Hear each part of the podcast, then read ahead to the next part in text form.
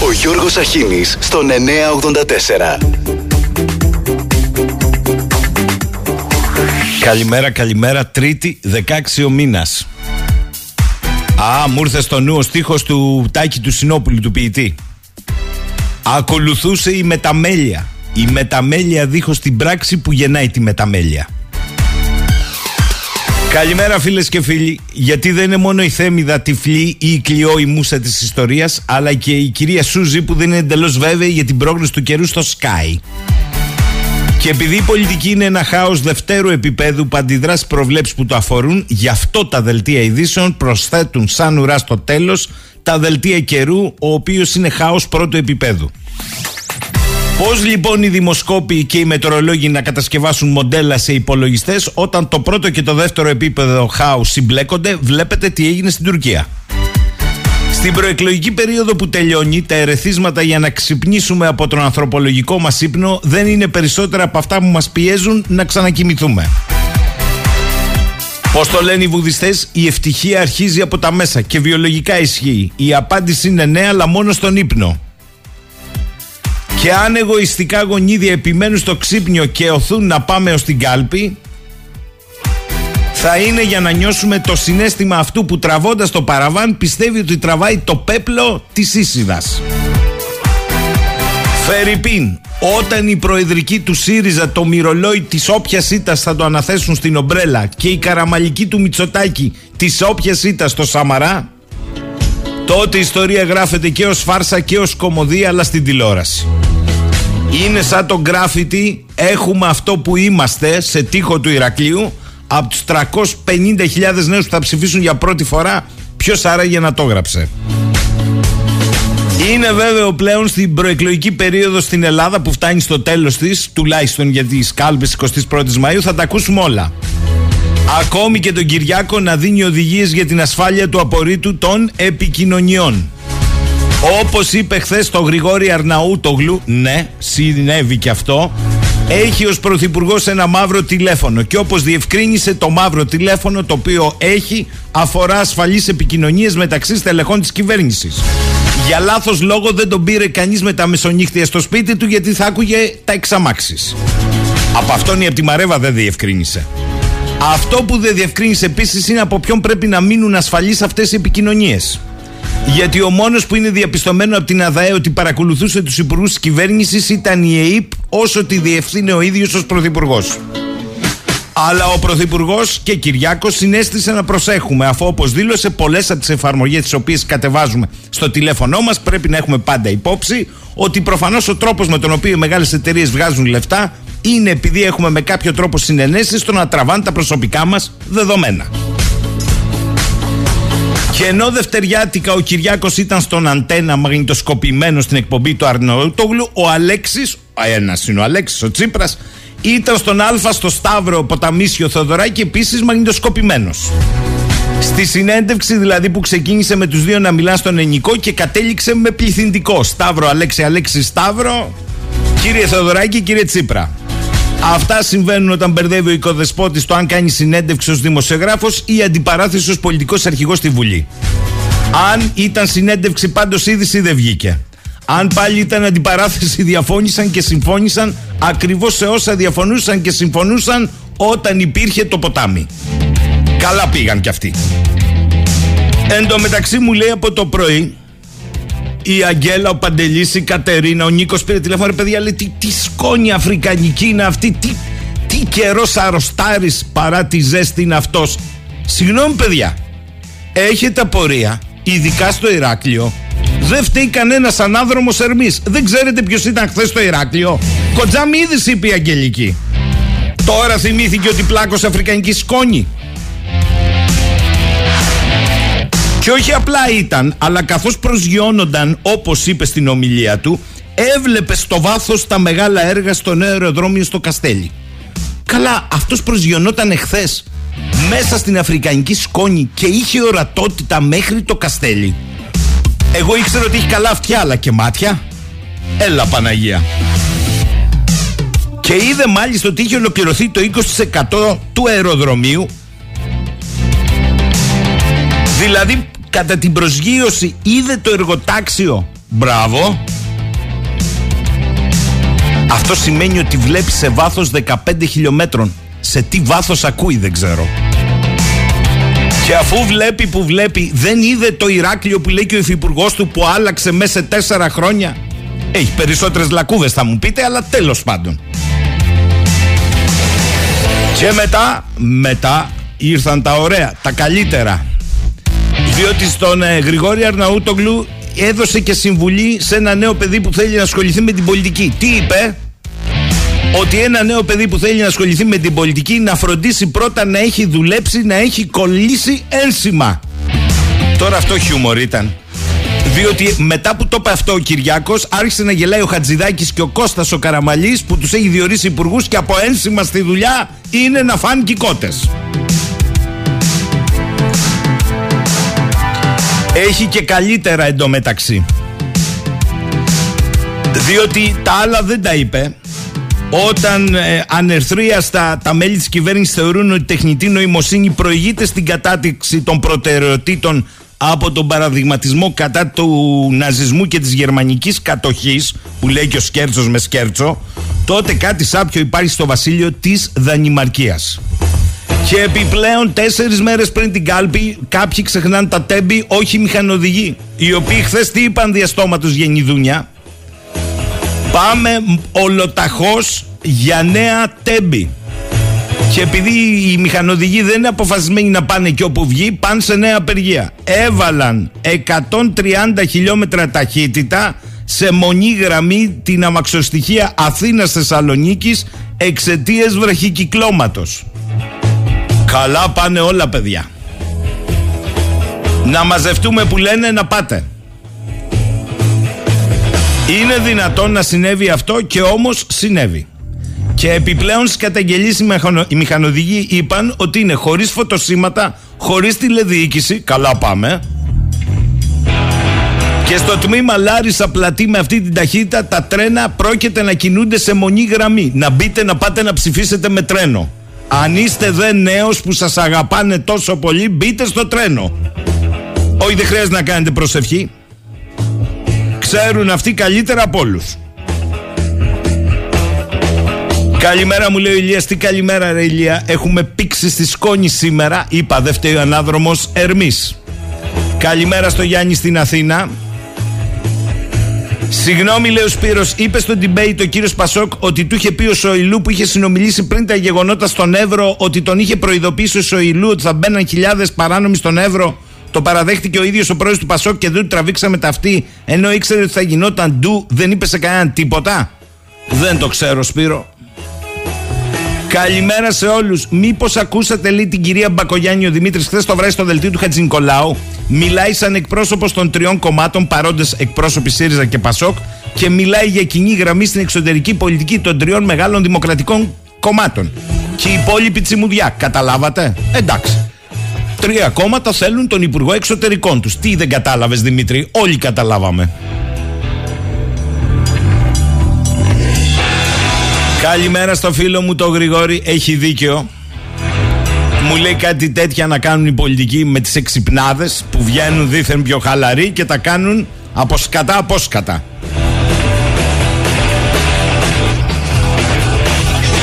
Καλημέρα Δημήτρη, καλημέρα. Το έχω πει 100 φορές, το πω άλλη μια φορά. Ένα είναι το τέχνασμα στον τουρισμό που δήθεν οι νέοι είναι τεμπέληδες και δεν θέλουν να δουλέψουν και θέλουν να πίνουν το εσπρεσάκι και να είναι πέσε πίτα να σε φάω ή δεν έχουν μάθει, έτσι λένε τα αφεντικά, να, να στρώνουν κόλλο στη δουλειά. Γιατί όταν λένε να στρώνουν κόλλο στη δουλειά οι εργοδότες στην εστίαση και στον τουρισμό λένε να βοηθάνε οι νέοι να γλιτώσουν το πρόστιμο των 10.500 ευρώ που επιβάλλεται για κάθε αδήλωτο εργαζόμενο αν τον δηλώσουν ως προσωπικό με τετράωρη απασχόληση ενώ στην πραγματικότητα τον έχουν στη δούλεψη 8 με 12 ώρες την ημέρα. Διότι αν γίνει έλεγχος, τότε το πρόστιμο για παράβαση ωραρίου είναι μόλις 500 ευρώ. Πού 10.500.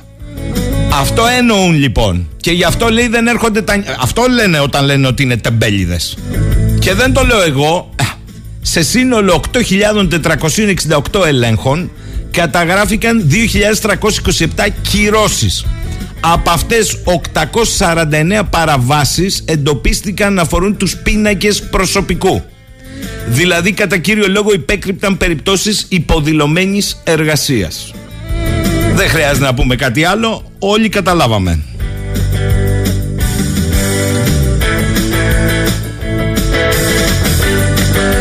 Αν πάνε λέει με το τρένο Ηλίας να ψηφίσουν οι νέοι, ο παράδεισος είναι εξασφαλισμένος. Ε παιδιά, μια ψυχή που είναι να βγει, θα βγει στην κάλπη, στο τρένο, δεν έχει σημασία. Αυτοί ξέρουν καλύτερα από εμάς. Καλημέρα Βασίλη. Σαν πολλές λέει δεν γίνανε οι αναλύσεις, μην παρεξηγήσετε, υπέρ του Ερντογάν μετά την Κυριακή της κάλπης. Έλαντε. Η πλάκα είναι ότι τα ίδια δυτικά μέσα που προεξερφλούσαν την ήττα, τη συντριβή, το ένα και το άλλο, τώρα μας εξηγούν γιατί είναι ο μεγάλος νικητής. Τα ίδια μέσα. Μέγας είσαι κύριε. Και δώσ' του και το τραγούδι, θα το μάθουμε όλοι απ' έξω που είπε ο Ερντογάν στην πλατεία. Αυτός ο κόψιμος για το τραγούδι είναι φοβερός.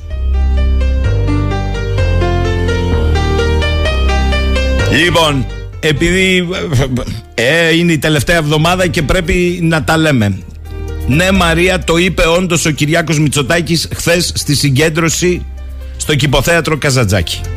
Είναι η μεγαλύτερη συγκέντρωση της τελευταίας δεκαετίας της Νέας Δημοκρατίας. Τώρα, μεγαλύτερη από τι δεν το διευκρίνησε. Μεγαλύτερη από την προηγούμενη που είχε κάνει ο ίδιος το 19. Μεγαλύτερη γενικά της Νέας Δημοκρατίας στο Ηράκλειο. Μεγαλύτερη του πατρός Μητσοτάκη δεν νομίζω. Ο γιόμιζε πλατεία. Και ο Κωστάκης ο Καραμαλής της Ραφίνας γιόμιζε πλατεία. Άρα μάλλον είχε βάλει στοίχημα με τον εαυτό του από τη συγκέντρωση του 19 και έκανε μία σύγκριση. Εγώ άλλο θέλω να πω. Ένας καλός φίλος που πολύ αγαπώ, σέβομαι και υπολείπτω, ο φίλος μου Γιάννης. Εκεί κοντά κάπου μένει και του έκανε εντύπωση άλλο πράγμα. Ρε εσύ μου λέει. Πολύ Biden κατάσταση. Γιατί για να κολλέω Biden Α, λέει. Έσκασε μύτη με συνοδεία 9 τζιπάρες εκάστη 350.000 ευρώ σούπερ ουάου τεθωρακισμένα. Πήγαινε ουρά ουρά. Άδειασε όλος ο δρόμος από την πυροσβεστική να πάει μέχρι απάνω την Παπανδρέου. Ε, διότι ήθελε απλάδα. Καλά ρε Γιαννάκο, στο Ηράκλειο, στην πατρίδα του, την Κρήτη, εννέα σούπερ wow. Ναι, μου λέει διότι πια πρέπει να υπάρχει μια έγλη και μια άχλη μπαϊντενιά. Πλάκα έχει να πλακώσει ο άλλος την Τετάρτη που θέλει να γίνει πρωθυπουργός με άλλο στυλ. Με στυλ Μακρόν. Εκείνος πάει με τις κλούβες. Πάνε οι κλούβες μπροστά, ανοίγουνε, αυγά και τα λοιπά να αποφεύγονται για να κατσικωθεί ο Μακρόν. Εδώ είμαστε, θα δούμε και την Τετάρτη. Και θα τα πούμε την Πέμπτη. Πάμε με τραγούδι στο πρώτο διάλειμμα. Αυτά που θέλεις προσπαθώ και στίβω το μυαλό και ψάχνω να σου δώσω με την καρδιά στα τέρματα και λογική το σώσω Όσο σου λέω σ' αγαπώ Φοβάμαι σαν μωρό Μήπως και το νιώσω. Καθρέφτης μου είσαι και γι' αυτό Σου κάνω το καμπόσο Λίγα λόγια σου χρωστώ Κι αφού η ζωή περνά Απόψε θα στα πω Γίναν όλα ένα σωρό και μένει τελικά τόσα αγαπώ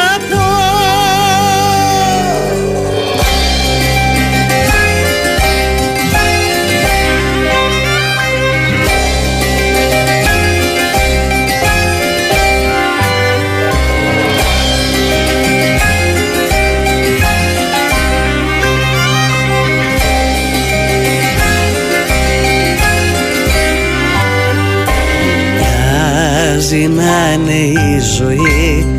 Ταινία σε πανί με επικό φινάλε. Αίματα πάθη και κισμέτ γίνονται τα λεκουάλε. Και γίνεται η ανατροπή νικάνε οι κακοί. Αχ αυτέ μου άλλες μα στον κροπλάν μου το καλό. Λίγη αγάπη βάλε. Λίγα λόγια σου χρωστώ κι αφού η ζωή περνά απόψε θα στα πω. Γίναν όλα ένα σωρό και μένει τελικά πως αγαπώ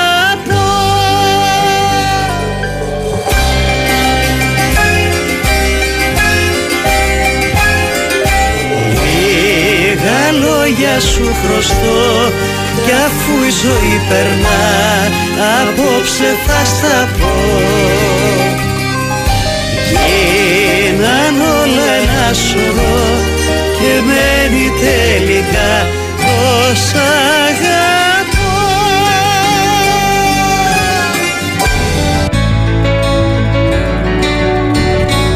Με ρωτάει τώρα σοβαρά σοβαρά ο Κωστής μου λέει, Μα όντως όταν προσγειώνεσαι στο αεροδρόμιο Ηρακλείου Νίκος Καζατζάκη, μπορεί να δεις το αεροδρόμιο Καστελιού. Καταλαβαίνω γιατί γελάς. Γιατί γελάς. Σε παρακαλώ, ένας Σοκρατή έχει απορία. Πρέπει να το απαντηθεί. Ασφαλώς. Και μπορείς να το δεις. Εάν έχεις όραση 25 χιλιόμετρων, την ώρα που προσγειώνεσαι. Προφανώς θα κάθεται από τα αριστερά όταν προσγειώνεται στο Νίκ Καζατζάκη. Ε, γιατί από τα δεξιά βλέπεις θάλασσα όταν προσγειώνεσαι. Ετσάκι έρχεσαι ανατολικά. Ετσάκι έρχεσαι δυτικά, εντάξει. Θα πρέπει να κάθεσαι στα δεξιά. Αλλά επειδή το αεροπλάνο χθες από ό,τι είδα ήρθε από τα ανατολικά, διότι κάνουμε ρεπορτάζ, όχι αστεία, θα πρέπει να καθόταν στα αριστερά. Τώρα βέβαια αυτή η κουμούτσα στα αριστερά. Εκεί στην ελιά το ύψωμα κάτι κόβει. Δεν έχει σημασία. Λίγο πιο κάτω κάτι κόβει η βιομηχανική. Επίσης δεν έχει σημασία. Διότι αν έχεις μία όραση που μπορεί να κάνει ζικ-ζακ στα βουνά βλέπεις και καστέλι. Γιατί όχι; Πάτε καλά μωρέ, πάτε καλά. Έπρεπε να πει μία τάκα. Και βρέθηκε να. Ε, του ήρθε η πιο εύκολη ατάκα την ώρα που προσγειωνόταν. Εντάξει. Τι να με, μπορεί να το είδε νοητικά, νοηρά. Είχε και μία σημείωση μπροστά του 20% έχει προχωρήσει το έργο. Σου λέει ταξιδεύει ο νους, ο νους ταξιδεύει, το αεροδρόμιο έχει προχωρήσει λέει το σημείο με 20%. Αυτό είναι τόδα. Θαύμα, θαύμα που λένε. Θαύμα, θαύμα που λένε. Και ο άλλος έχει την απορία εδώ. Γιατί λέει αφού έκανε τη μεγαλύτερη συγκέντρωση δεκαετίας δεν την έκανε στην πλατεία Ελευθερίας; Και πότε ρε παιδιά η πλατεία Ελευθερίας έγινε μέτρο σύγκρισης για τις μεγάλες και μικρές συγκεντρώσεις; Για να μην κοροϊδευόμαστε. Ένας γέμισε τέσσερις πλατείες. Μόνο ένας. Στο Ηράκλειο. Α, για να είμαι δίκαιος. Δύο. Απλά ο ένας τη γέμισε υποχρεωτικός. Ο ένας που τη γέμιζε αυθορμήτως ήταν ο Ανδρέας. Δεν χρειάζεται να πούμε άλλα πράγματα. Ο μοναδικός πολιτικός με το μικρό το όνομα. Ο άλλος που τη γέμισε υποχρεωτικός ήταν ο Πατακός. Για να μην ξεχνιόμαστε. Λέει η Κάρμεν καλημέρα. Τι είναι αυτό τώρα, Κάρμεν, δεν το καταλάβω. Το Κουκουέ είναι κόμμα διαμαρτυρίας, δεν θέλει να κυβερνήσει και ο λαός το ίδιο είναι. Όσοι εξαιρούνται επιθυμούν την εξουσία, τι δεν καταλαβαίνουμε. Μα το Κουκουέ και να του πούνε, έλα να κυβερνήσεις, πάρ το μόνος, θα πει: Όχι, δεν θέλω. Θέλω να κάνω αντιπολίτευση. Τι δεν καταλαβαίνεις, Ρε Κάρμεν.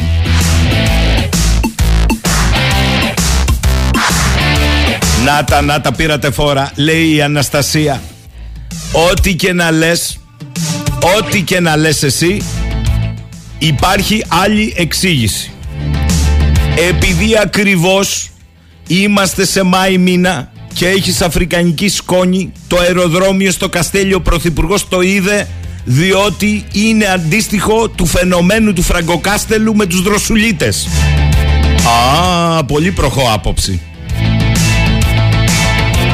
Ο ακροατής λέει έκανε βόλτα με το προ... πρωθυπουργικό πάνω από το. Με συγχωρείτε, ποιο πρωθυπουργικό. Δεν ήρθε με το πρωθυπουργικό, ήρθε με το αεροπλάνο της γραμμής ως ένας ταπεινός πολιτικός. Το πρωθυπουργικό αεροσκάφος το χρησιμοποιεί μόνο για τις ανάγκες του πρωθυπουργός. Τι είναι αυτά που λέτε, αγαπητέ ακροατά;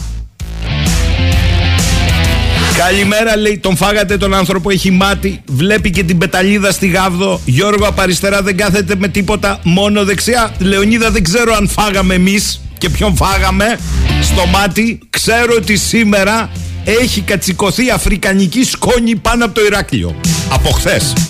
Ονονοήτο. Ε, είπαμε τελευταία εβδομάδα έχει ανέβει η εκλογική λίμπιντο των ακροατών. Λέει ο Σιμεών καλημέρα.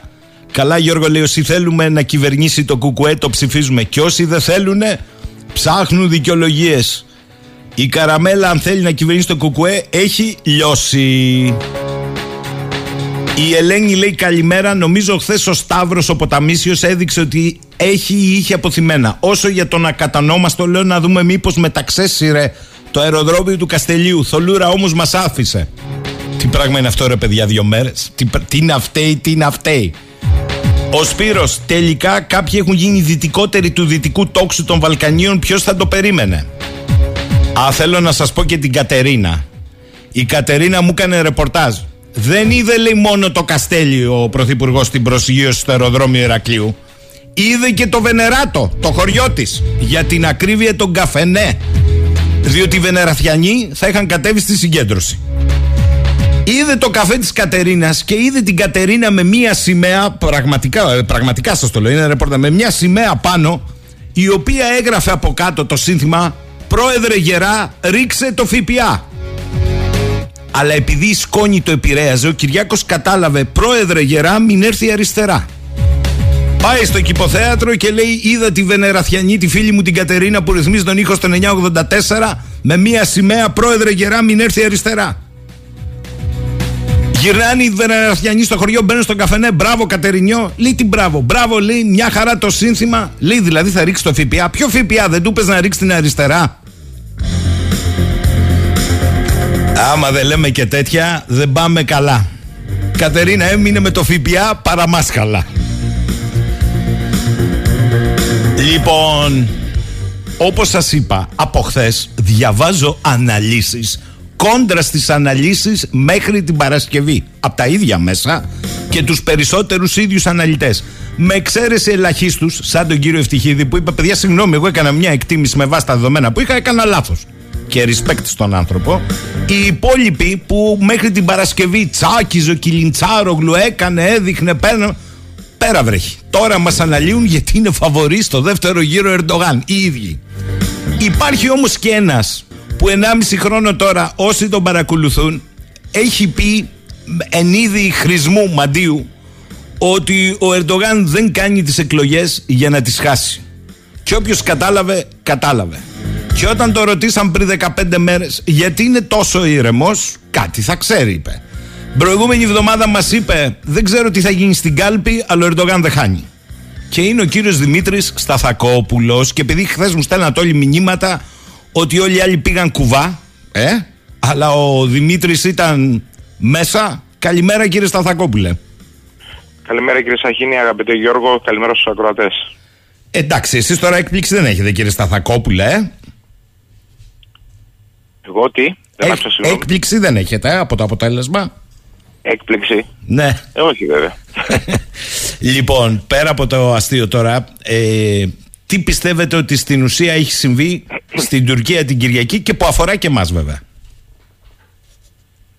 Λοιπόν, ε, τα τελευταία δύο χρόνια γινόντουσαν δημοσκοπήσεις εν δυνάμει που βάζανε απέναντι από τον Ερντογάν πιθανούς ανθυποψηφίους του. Τον Ιμάμογλου, τον Γιαβάς, ε, μέχρι την Αξενέρ και βεβαίως και τον Κιλιτσάρογλου. Από όλους έχανε ο Ερντογάν. Από όλους. Στις δημοσκοπήσεις, τις υποτιθέμενες.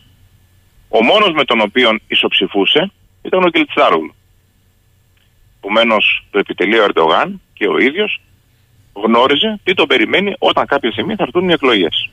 Ότι η τάση, σύμφωνα με τις δημοσκοπήσεις, ήταν να είναι δεύτερος. Επομένως, έπρεπε να επιλέξει ποιον θέλει αντίπαλό του. και επέλεξε ποιον θέλει αντίπαλό του.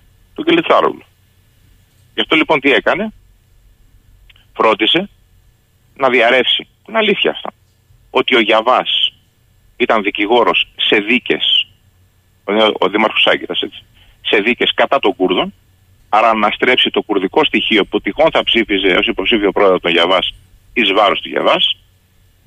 Φρόντισε συνέχεια να ασκηθεί η ποινική δίωξη που γνωρίζετε ε, και με το αποστέρηση του δικαιώματος εκλέγει και εκλέγεσαι στον Ημάμογλου, όπου καταδικάστηκε σε πρώτο βαθμό, πρωτοδίκος δηλαδή, ε, ο Ημάμογλου, ε, έκανε έτσι αναστολής, έκανε έφεση, όμως τι συμβαίνει αυτό, αν, ότι αν κατέβαινε ο Ημάμογλου υποψήφιος πρόεδρος, όταν θα τελεσιδικούσε η υπόθεσή του, στο Ιουξέκ Διβάν, στο αριοπάγο του δηλαδή μετά από δύο χρόνια περίπου, θα υπήρχε το ερώτημα πάυσης του και αναδρομικής ισχύς της αποφάσεως και να του λέγανε εκλέχθηκες μεν πρόεδρος αλλά δεν μπορούσες να είσαι υποψήφιος γιατί είχες μια πρωτόδικη απόφαση τότε ε, καταδικαστική η οποία επικυρώθηκε στον Άριο Πάγο τον ε, τουρκικό. Άρα ως εκ τούτου εκπίπτεις του αξιώματος. Άρα λοιπόν ε, ο Μάμογλου και η συναυτό δεν θα μπορούσαν να το διακινδυνεύσουν. Δηλαδή να εκγεί ενδεχομένως πρόεδρος ένα του Ερντογάν, εγώ θεωρούσα, ότι, θεωρώ ότι παρένθεση δικιά μου κρίση αυτή, ούτε ο Ιμάμογλου θα μπορούσε να εκλεγεί ένα του Ερντογάν, ας λένε ότι θέλουν όλοι. Ε, και από εκεί και πέρα απέμενε η Αξενέρ, η οποία βεβαίως ε, δεν είναι αρεστή στο 90% των Τούρκων, και έμενε και ο Κιλιτσάρογλου, ο οποίος είχε ένα προφίλ μετριοπαθέ. Ε, ουσιαστικά είχε ασχοληθεί ο άνθρωπος με γραφειοκράτης, δεν έχει το προφίλ του ηγέτη και σε κάθε περίπτωση και ηλικιακά αν θέλετε και πολιτικά βρίσκεται σε μια ε, αποδρομή. Δηλαδή είναι 75 ετών ο άνθρωπος, πώς θα μπορούσε να σηκώσει μια Τουρκία ε, στην πλάτη του με τα προβλήματα που τέλος πάντων φαίνεται ότι έχει, έχει, αλλά η Τουρκία είναι και το Τερίν Τεβλέ, το βαθύ κράτος, το οποίο οι καθημερινοί αναλυτές και ο πολλής κόσμος ή δεν γνωρίζουν, τέλος πάντων δεν είναι υποχρεωμένοι και να γνωρίζουν, γιατί η Τουρκία είναι μια χώρα που φαίνεται τι είναι και μια χώρα που δεν φαίνεται τι είναι, που είναι και η ουσία της, όμως το βαθύ της κράτους. Το οποίο αγνοούν οι πολλοί και δεν αρκεί να είσαι αναλυτής διεθνών σχέσεων ή διεθνών θεμάτων για να λύσεις την Τουρκία. Η Τουρκία είναι μια sui generis χώρα, μια ιδιογενής, ιδιότυπη χώρα, η οποία πρέπει να ασχοληθείς αποκλειστικά και μόνο με την Τουρκία σε όλη τη ζωή και πάλι, αν καταλάβεις ακριβώς πώς λειτουργεί η Τουρκία. Δεν ερμηνεύεται η Τουρκία και δει από τον ελληνικό αξιακό κώδικα και αυτό που εμείς νομίζουμε ότι είναι η Τουρκία και αυτό το λόγο και πέφτουν έξω όσοι προσπαθούν να την αναλύσουν, να την προσεγγίσουν. Κλείνει μεγάλη αυτή η παρένθεση. Υποκειμενική κρίση είναι αυτή. Mm-hmm. Από την εμπειρία μου 40 χρόνια ασχολούμενος με την Τουρκία και τους Τούρκους. Τα 18 μου και αν αφήσουμε και στη δικιά μου γνώση και εμπειρία και την εμπειρία του δασκάλου μου, του Νέο Κλεισάρη, που έφυγε από τη ζωή στα 70 του, ε, νικημένος από την γνωστή ασθένεια, ε, αντιλαμβάνεστε ότι η εμπειρία και η γνώση που έχω αποκομίσει από αυτόν τον άνθρωπο ε, αφριστικά είναι μεγαλύτερη της ηλικίας μου κιόλας. Ναι, αλλά ε, κύριε Σταθακόπουλε, συγγνώμη. Ε, Μια χαρά και τα έχετε πει και τα έχετε σημειώσει με πολύ προσοχή. Αλλά εδώ δεν έπεσαν έξω οι δημοσκοπήσεις μόνο σε σχέση με τον Κιλιτζάρογλου που θα κέρδιζε από 5 έως 10 μονάδες. Εδώ το κοινοβούλιο που θεωρούσαν ότι το χάνει ο Ερντογάν ο Ερντογάν έχασε 22 έδρες. Κράτησε την πλειοψηφία. Έτσι. Και να το πω και διαφορετικά, επειδή ακούω ολονών τις αναγνώσεις. Πρέπει να αντιληφθούμε στην Ελλάδα, εσείς μας εισαγάγατε σε αυτόν τον τρόπο σκέψης, να σκεφτόμαστε πώς σκέφτονται οι ίδιοι και όχι όπως θέλουμε εμείς, ότι ο Ερντογάν αυτή τη στιγμή πάει μεν σε δεύτερο γύρο με 49,6, 0,4 και θα το είχε καθαρίσει από τον πρώτο, αλλά είναι μόνος στο εναντίον όλων. Δηλαδή το 50% του τουρκικού λαού είναι Ερντογάν. Τι λέμε τώρα, όλοι οι υπόλοιποι είναι 20, συν 10, συν 5, συν 4. Ναι, ναι, ναι. Με συγχωρείτε δηλαδή. Ε, εκεί θα καταλήξω. Ωστόσο το ειδοποιήσατε, έχετε τη γνώση και την εμπειρία και αυτό είναι το σωστό ερώτημα και θα σας πω ακριβώς. Επομένως, λοιπόν, αφού έκανα αυτή τη μεγάλη παρένθεση προηγουμένως, ο Κελιτσάρογλου ήταν ο, ο, ο αυτός που επιλέχθηκε ως αντίπαλος του Ερντογάν από τον ίδιο τον Ερντογάν εν αγνία της αντιπολίτευσης η οποία τον στήριξε. Η μόνη η οποία το έπιασε τι γίνεται ήταν η Αξενέρ και ο Ιμάμογλου ο οποίος διέσωσε ε, τη δικιά του έτσι προσωπικότητα για το μέλλον. Προσέξτε τώρα. Ο Κιλιτσάρογλου λοιπόν ε, ήθελε να είναι υποψήφιος πρόεδρος, θεωρούσε ότι μπορεί να νικήσει τον Ερντογάν, διότι πράγματι υπήρχε και υπάρχει ένα αίτημα στην Τουρκία για αλλαγή, αυτορύθμιση ουσιαστικά. Αυτό δεν σημαίνει όμως ότι η αλλαγή ηγέτεται και καλά. Σημαίνει αλλαγή στην πορεία πλεύση σε κάποια πράγματα κοινωνικά, καθημερινότητας. Ο Κλιτσάρογλου λοιπόν θέλοντας να είναι υποψήφιος, ε, ο Ιμάμουλου τον του είπε ναι εσύ θα πας μπροστά. Γιατί το έκανε αυτό ο Ιμάμουλου; Διότι γνώριζε ότι αυτή τη στιγμή θα έχανε, ό,τι και αν λέγανε οι αναλυτές Έλληνες και ξένοι, θα έχανε τον Ερντογάν αυτή τη στιγμή ο Ιμάμουλου. Όσο και αν σας φαίνεται περίεργο. Ε, για αυτό το λόγο τι έκανε, κράτησε την υποψηφιότητά του για την μεταερτογανική εποχή που αναγκαστικά θα έρθει γιατί υπάρχει και ο βιολογικός χρόνος. Τι να κάνουμε και ο πολιτικός χρόνος που κάποια στιγμή τελειώνει. Ε, Ορθώ λοιπόν ο Ιμάμογλου δεν διέσπασε το κόμμα του, το Τσέχαπε, το Ρεπουμπλικανικό κόμμα, είπε δεν θα επιμένω να είμαι εγώ υποψήφιος, δεν θέλω να είμαι υποψήφιος. Έντεχνα, αν θέλετε, το έκανε και καλά έκανε πολιτικά για τον εαυτό του. Άφησε μπροστά τον uh, Κελιτσάρογλου. Η Αξανέρη είπε: Παιδιά, θα χάσουμε με αυτόν. Ε, δεν εμπνέει, δεν είναι ηγέτης. Γι' αυτό μπαινόβγαινε, αν θυμόσαστε, αρχές Μαρτίου στις συναντήσεις που κάνανε για την τελική κατάληξη. Ποιος mm-hmm. θα είναι κοινός υποψήφιος. Τέλος πάντων, αποφασίστηκε να είναι ο Κιλιτσδάρογλου. Παρότι και οι Γερμανοί θέλαν να προωθήσουν, σας το είχα πει πριν τρία το, χρόνια. Τον Μπαμπατζάν. Το, ναι, τον ναι. Μπαμπατζάν, σας το είχα πει το Μάιο του 20 ότι θέλαν να προωθήσουν τον Μπαμπατζάν. Δεν βγήκε η εξίσωση και αυτός φυλάσσεται ως προσωπικότητα για την μεταρρετογανική εποχή. Ω προσωπικότητα στην Τουρκία. Λοιπόν, ε, κατεβαίνει ο κοινή αποδοχής ο Κιλτσάρογλου και οι δημοσκοπήσεις τον έφερναν να κερδίζει από μια μισή μονάδα μέχρι δέκα και μονάδες τον Ερντογάν. Ποιος έκανε αυτές τις δημοσκοπήσεις και τι κλίμα θέλει να δημιουργήσει. Προσέξτε. Στην Τουρκία οι αντιερντογανικοί επί 20 χρόνια ιτώνται. Και υπάρχει η λογική της χαμένης ψήφου στα τουρκικά το μεταφράζω τώρα έτσι περιστατικά κάπως, λένε ότι ό,τι και να κάνουμε θα κερδίσει ο Ερντογάν. Επομένως, ή δεν πάμε να ψηφίσουμε, ή τέλος πάντων ψηφίζουμε πιο χαλαρά και ενδεχομένως και μικρότερα κόμματα. Από αυτά που δεν μπαίνουν στη Βουλή ποτέ. Και ειδικά η νεολαία το κάνει αυτό, κατά 80% στην Τουρκία. Ε, περνάει ο χρόνος, βλέπουμε ότι οι δημοσκοπήσεις αρχίσαν λίγο λίγο να κλείνει η ψαλίδα. Όμως ποιος το έφτιαξε όλο αυτό, το κλίμα, οι σύμβουλοι του Αλτελή Μασά, του τραπεζιού των 6 δηλαδή, τη συμμαχία των 6 κατά του Ερντογάν. Και ποιοι ήταν αυτοί οι σύμβουλοι, Αυτοί όλοι οι σύμβουλοι είναι Ευρωπαίοι και Αμερικάνοι. Μάλιστα. Δεν όλοι υπήρχε ούτε ένας Τούρκος, μου είχατε πει πριν τις εκλογές, σε μια επικοινωνία. Ήταν Αμερικανοί, Άγγλοι, Γάλλοι, Γερμανοί, Ιταλοί. Αυτοί, αυτοί είναι οι εταιρείες οι οποίες συμβούλησαν για το επικοινωνιακό και τους είπαν πρέπει να δημιουργήσουμε μια παράσταση νίκης για να καταπολεμήσουμε την ητοπάθεια και τη λογική της χαμένης ψήφου στους αντιερδογανικού. Και του δημιούργησαν αυτό το, το ύφος και το κλίμα, αλλά προσέξτε, το εισπράξαμε οι μη Τούρκοι. Δηλαδή οι Έλληνες, οι Ευρωπαίοι, η υπόλοιπη δυτική κοινωνία.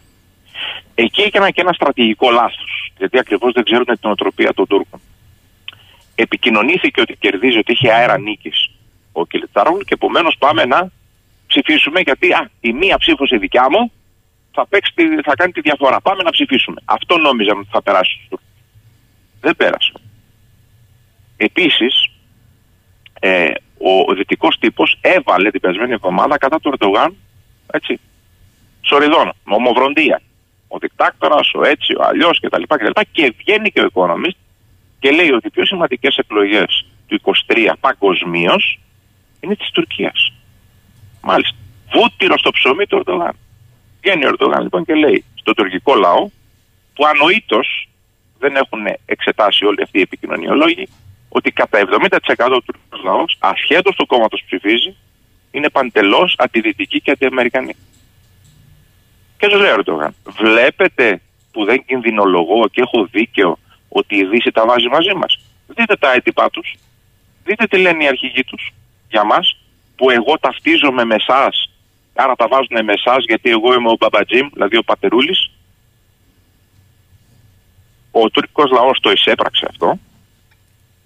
Είπε μάλιστα, εμείς γίναμε από απλή χώρα που κάνει εκλογές, αναβαθμιστήκαμε σε περιφερειακή δύναμη και σύμφωνα με τον Economist συνομολογείται ότι είμαστε μια κεντρική πλέον δύναμη όπου ο κόσμος παγκοσμίως ασχολείται με τις δικές μας εκλογές ως να είμαστε οι Ηνωμένε Πολιτείε.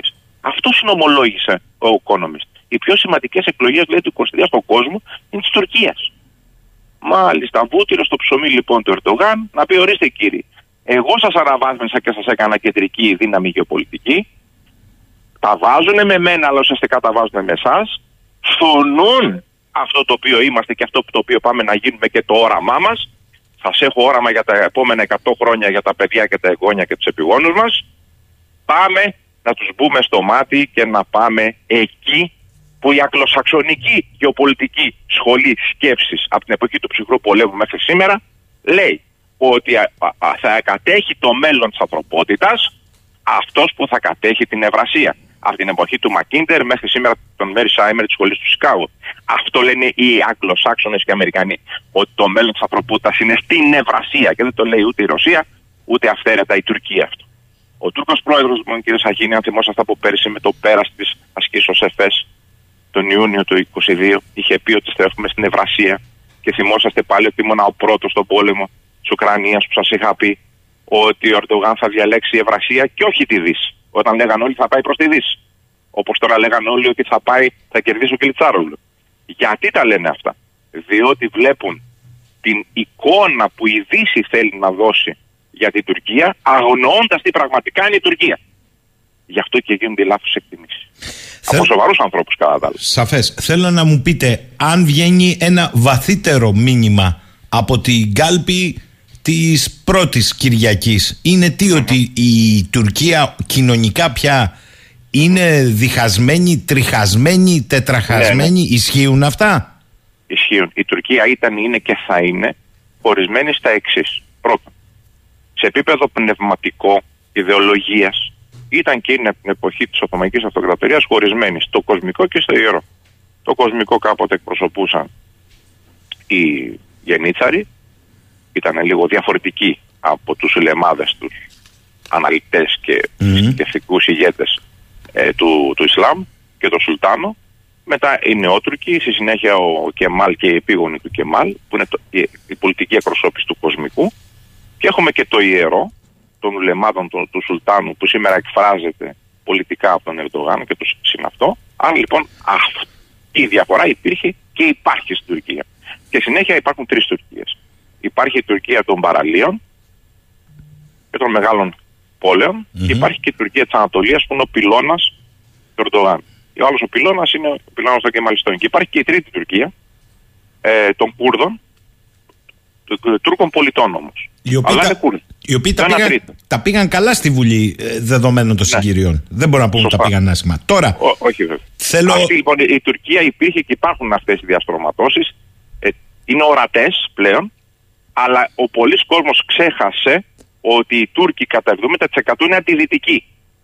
Και ξέχασαν ότι ο Ερντογάν μαζί με τον Παχτελή που πήγε πολύ καλά κι αυτός. Έτσι, μην ξεχνάμε ότι μειώθηκε το ποσοστό για να μπει κάποιος στο συνέλευση το 7%. Και πήγε τρεις μονάδες πάνω. Και, και ο Παχτελή ωφελήθηκε τελικά, Μάλιστα. όχι μόνο από αυτό, αλλά ωφελήθηκε γενικά και ανέβηκε στο 10%. Ενώ η Αξενέρε έχασε. έχασε... Ακριβώς. Μάλιστα.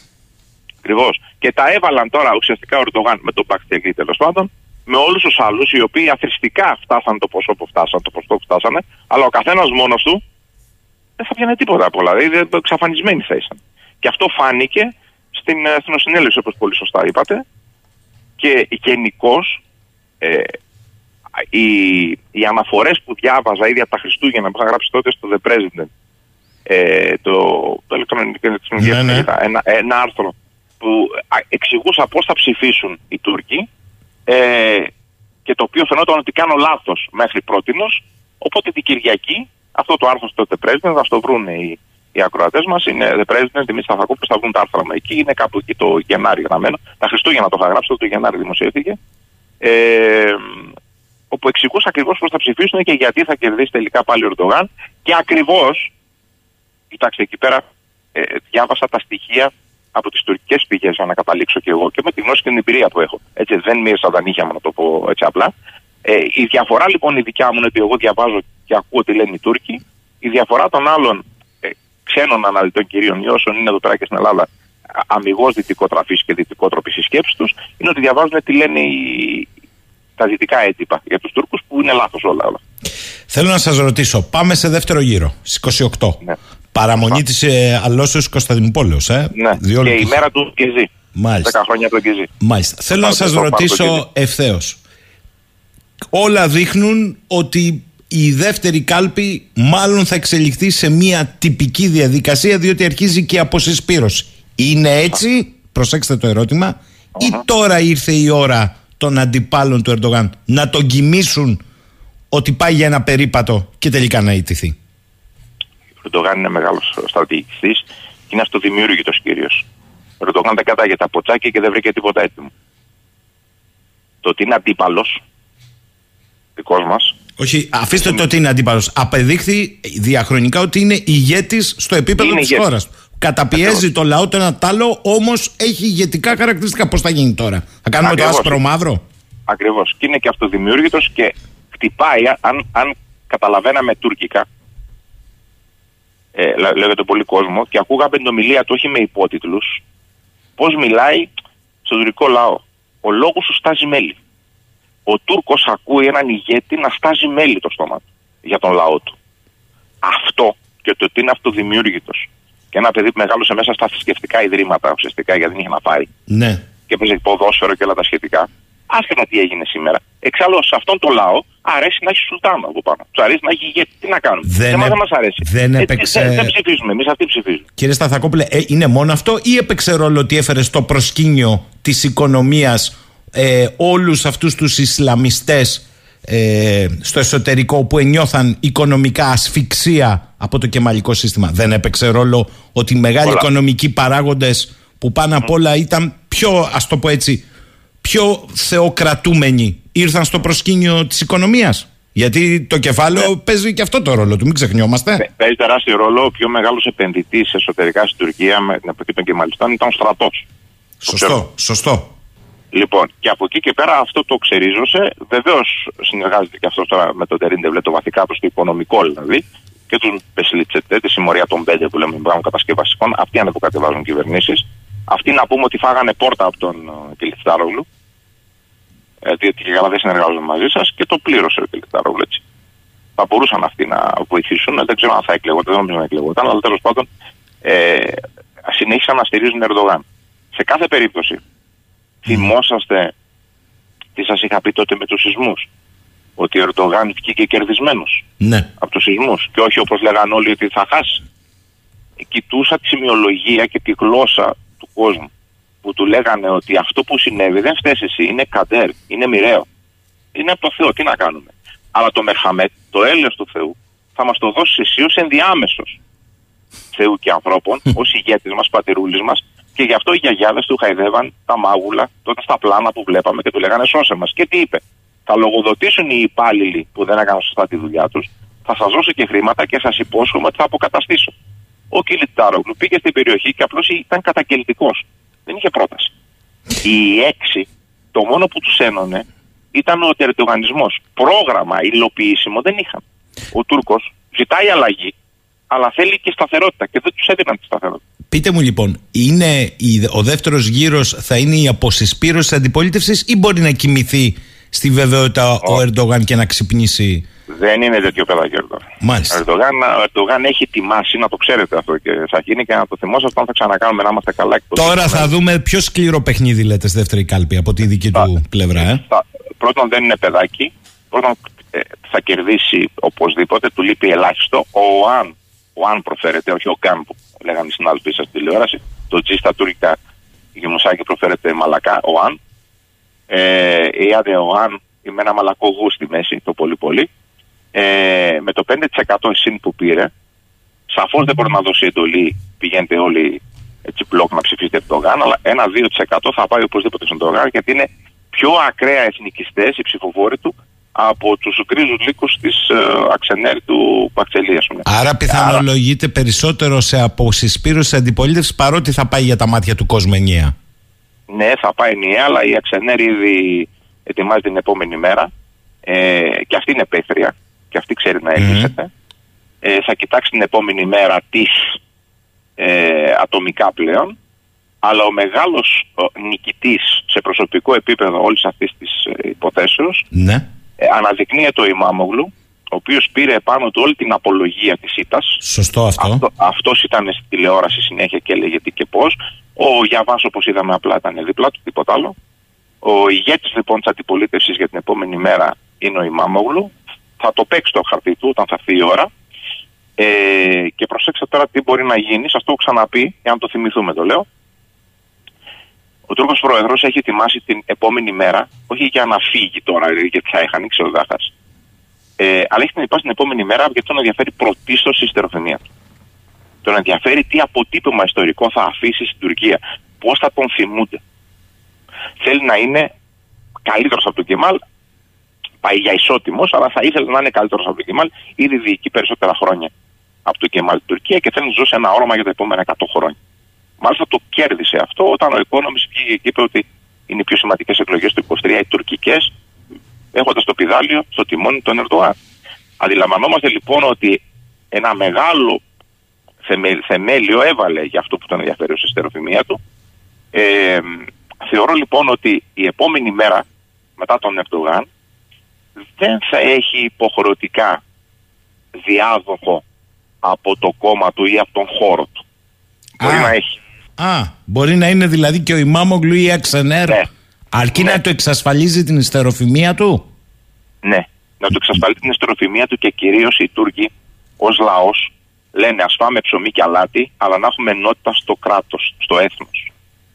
Δεν κοιτάνε τόσο την ιδιωτικότητά τους. Εμείς πάμε και λένε πεινάνε, άρα εφόσον πεινάνε θα καταψηφίσουν. Δεν σκέφτεται έτσι. ο Τούρκος. Ο Τούρκο λέει ας πεινάω, θέλω να έχω τον ηγέτη μου να είναι δυνατός, να φαίνεται δυνατός, να τον στηρίζω και ας πεινάω και θέλω να έχω την ενότητα του κράτους και του δημοσίου συμφέροντος στις δυτικές κοινωνίες, και, και εμείς είμαστε έτσι, οι παππούδες μας ήταν αλλιώς. Εμείς πια οι σύγχρονοι είμαστε έτσι και λέμε ρε, εσύ, με νοιάζει η τσέπη μου πρωτίστως. Και παρεπιπτόντως, οκ, να βάλω και πλάτη και για το κόμμα και για το κράτος κτλ. Βεβαίως να έχουμε την αξιοπρέπειά μας, αλλά και η ιδιωτικότητα, τα δικαιώματά μου είναι. Ε, κάτι, είναι έχουμε άλλο αξιακό κώδικα εμείς.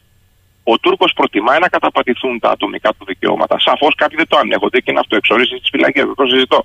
Λέω για την πλειοψηφία του κόσμου. Προτιμούν λοιπόν να καταπατηθούν τα ατομικά του δικαιώματα και να φαίνεται προς τα έξω ότι είναι δυνατός. Προτιμάει να πεινάει και να στηρίζει τον ηγέτη του, αρκεί ο ηγέτης του να του δίνει το πρόσημο ότι πάνω απ' όλα είναι το έθνος και η πατρίδα. Αυτό τον ενδιαφέρει τον Τούρκο, μας αρέσει δεν μας αρέσει, ό,τι και να λέμε εμείς με αυτό το πράγμα είναι διτακτορικό, είναι, είναι ξέρω εγώ συγκεντρωτικό, Αυτή είναι δεσποτικό. σαφές. Δεν τους ενδιαφέρει. Αυτή είναι μία πιθανότητα. Στο εσωτερικό του κόμματος Ερντογάν, που επίσης είναι ένας ισχυρός παίκτης χάρη στον Ερντογάν. Βλέπετε κάποιον που θα μπορούσε να παίξει. Η μία, ε, λέτε, εκδοχή είναι να είναι και αντίπαλος.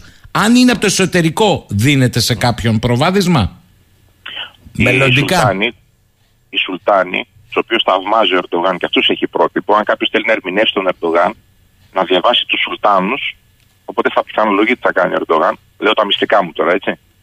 Και οτιδήποτε θεωρεί λογικό σύμφωνα με τη Δύση ή παράλογο σύμφωνα με τη Δύση, να το πω καλύτερα, να το σκέφτεται ως λογικό στην Τουρκία. Σας είπα τώρα δύο μεγάλα μυστικά μου σκέψεις. Ό,τι θεωρείται παράλογο σύμφωνα με τη Δύση είναι λογικό σύμφωνα με την Τουρκία. Αν σκέφτεστε έτσι, θα μπορείτε να. και, και διαβάστε τους Σουλτάνους, αναφέρουμε στου ακροατέ σας τώρα. Μμμ. Και διαβάστε τους Σουλτάνους, θα μπορείτε να ερμηνεύσετε τους Τούρκους ηγέτες και δείτε τον Ερντογάν. Σας είπα δύο μεγάλα μου μυστικά. Μου τα έχει μάθει ο δάσκαλος μου νεοπλίο Σάρης. Άρα, Λοιπόν, όποιο σκέφτεται με τη λογική τη δυτική και δεν ξέρει για τους Σουλτάνους, δεν μπορεί να ερμηνεύσει την Τουρκία. Τελεία και παύλα. άρα εσείς δεν δίνετε πολλά ε, στο μέλλον φυ- φυσικά μιλώντας μετά από μια διετία, τριετία ούτε στο Χακάν Φιτάν ούτε στον Ιμπραήμ Καλίν που ακούγονται.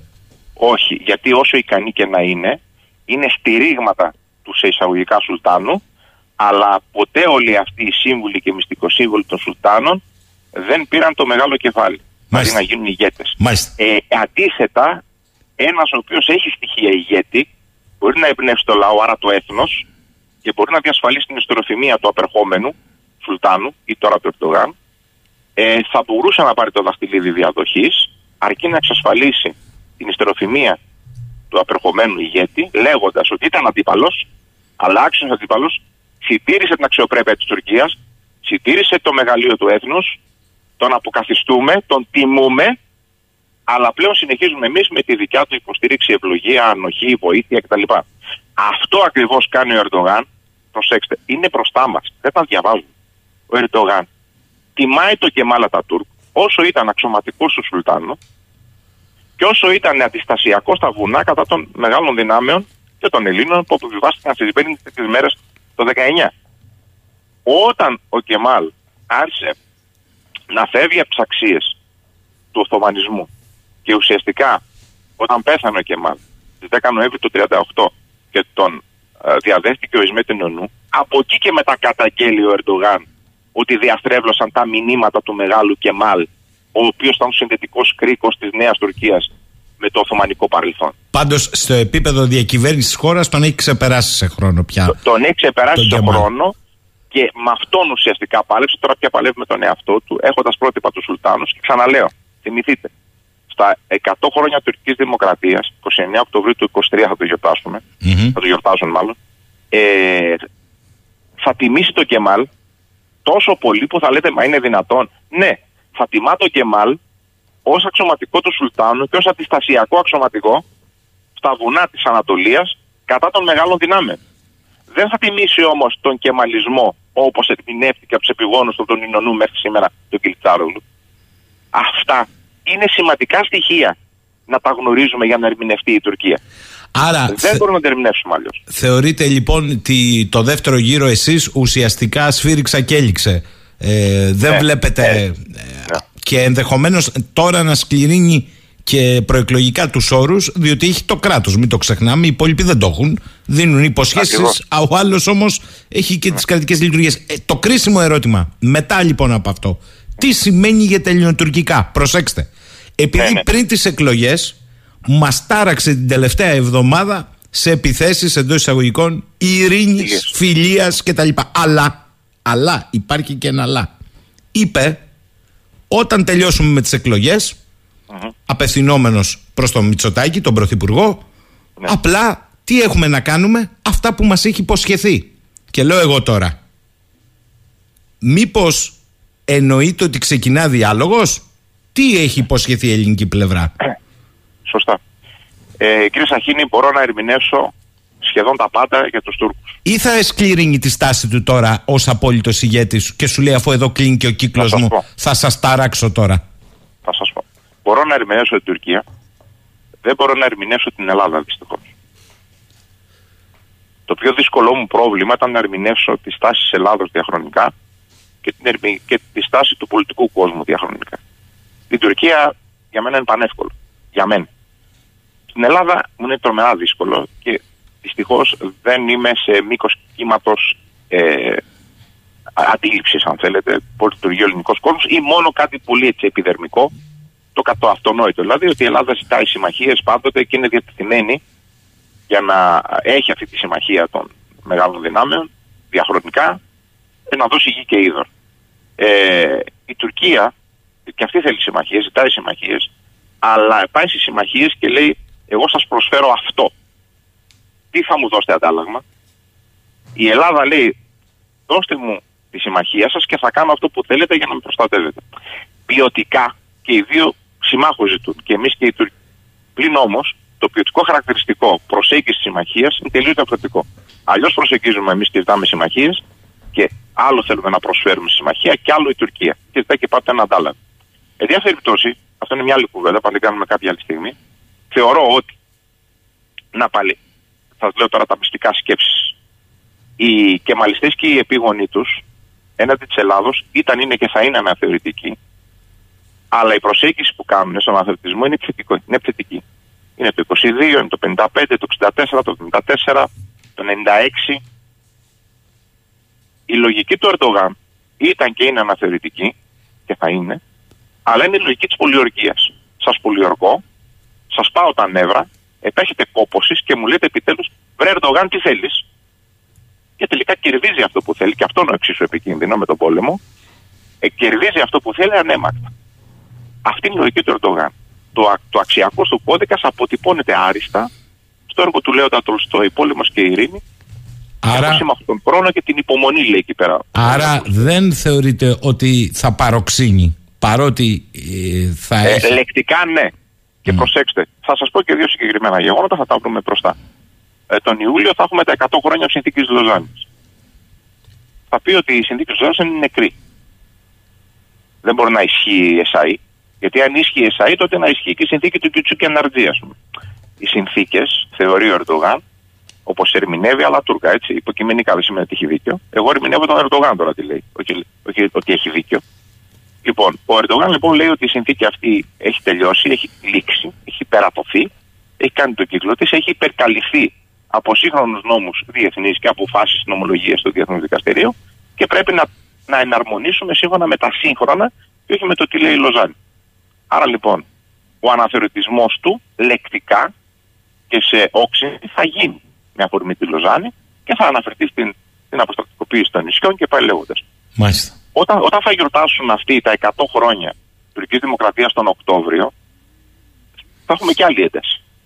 Και όταν θα φτάσουν τα Χριστούγεννα και οι μέρες ε, του χειμώνα, κεντρικές μέρες του χειμώνα, και θα αρχίσουμε να μπαίνουμε πια στο 24, τότε θα δούμε το αληθινό πρόσωπο του Ερντογάν και την οικοδόμηση και προς την εξωτερική πολιτική της ευρύτερης γεωπολιτικής του, τη στροφή του προς την Ευρασία όπως έχει ανακοινώσει και πάει. Και εκεί πέρα πλέον θα είναι πάση φανές ποιο στρατόπεδο έχει διαλέξει, ακόμα και σε αυτούς που αρνούνται να καταλάβουν ποιο στρατόπεδο έχει διαλέξει. Και εμείς έχουμε διαλέξει ένα άλλο στρατόπεδο. Και εδώ πέρα έρχεται να επαληθευτεί, εγώ δεν είμαι στρατιωτικός αναλυτής, αλλά στρατιωτικοί αναλυτές που τα λένε και τους φιλοξενείτε, ότι κάποια στιγμή η σύγκρουση των πολιτισμών, την εποχή του, του Huntington. Huntington κτλ., Ναι, ναι. ε, θα επισυμβεί. Δηλαδή, το ότι δεν γίνεται αύριο μεθαύριο δεν σημαίνει ότι δεν θα συμβεί. Αυτά τα έχουν πει όλοι οι μεγάλοι γεωπολιτικοί. Ξαναλέω τη Δύση θα επισυμβεί. Είναι, είναι, είναι ε, ε, νομοτελειακό. Έχουμε αυτή τη στιγμή ε, τις θεωρίες αυτές του Μακίντερ και των άλλων για το Heartland και για το Rimland, δηλαδή για την Ευρασία ουσιαστικά, που λέει ότι εκεί πέρα είναι οι πηγές ενέργειας, οι πηγές ύδατος, ε, ε, ε, ε, καλλιεργήσιμες εκτάσεις, δημογραφική αύξηση πληθυσμών. Σε αντίθεση με τη Δύση, η οποία, όπως κατέδειξε ο Υπουργό στην Ουκρανία, έχει έλλειμμα ενεργειακό, διατροφικό και είμαστε και σε δημογραφική παρακμή. Είμαστε ένα προ έξι προς τον άλλο κόσμο, οι δυτικοί. Αντιλαμβάνεστε ότι δεν βγαίνει η εξίσωση. Τι να κάνουμε, δηλαδή το πάνω χέρι. Μετά από 500 χρόνια πρωτοκαθεδρίας της Δύσης λόγω απεικικοκρατία και εκμετάλλευσης των πόρων του παλιού τρίτου κόσμου, αυτό έρχεται στο. ε, Είναι νομοτελειακό, δηλαδή κάνει το κύκλο του. Δεν ξέρω αν θες τη δικιά μας ζωή τον παρόντα χρόνο. Αλλά αυτό δεν γίνεται να μην έρθει στην ανθρωπότητα. Τα, έχουν, τα λένε μεγάλα πνεύματα της Δύσης, ξαναλέω. Όχι οι Κινέζοι, οι Ρώσοι, οι Τούρκοι. Λοιπόν, κύριε Σταθακόπουλε, θα πάω πολύ γρήγορα σε επισημάς ακροατών. Σας παρακαλώ, δώστε γρήγορες απαντήσεις, γιατί είμαστε και εκτός χρόνου, αμήλικτος ο χρόνος. Ε, αλλά είναι εξόχως ενδιαφέροντα τα περισσότερα από τα ε, ερωτήματα ή τις παρεμβάσεις. Το ένα το απαντήσατε εδώ πέρα του φίλου του Σπύρου για το ελληνοτουρκική φιλία ε, που έλεγε πριν τις κάλπες στο μετά. Ο Βαγγέλης από Θεσσαλονίκη λέει έβλεπα τις ειδήσεις στο Open προχθές όπου ήταν καλεσμένος ο κύριος Σταθακόπουλος και ζήτημα είναι να τον άφησα να, να μιλήσει ένα-δύο λεπτά. Χαιρόμαστε να τον ακούμε εδώ αναλυτικά. Άλλος, ο Γιάννης από την Αθήνα, ένα σχόλιο για τον κύριο Σταθακόπουλο.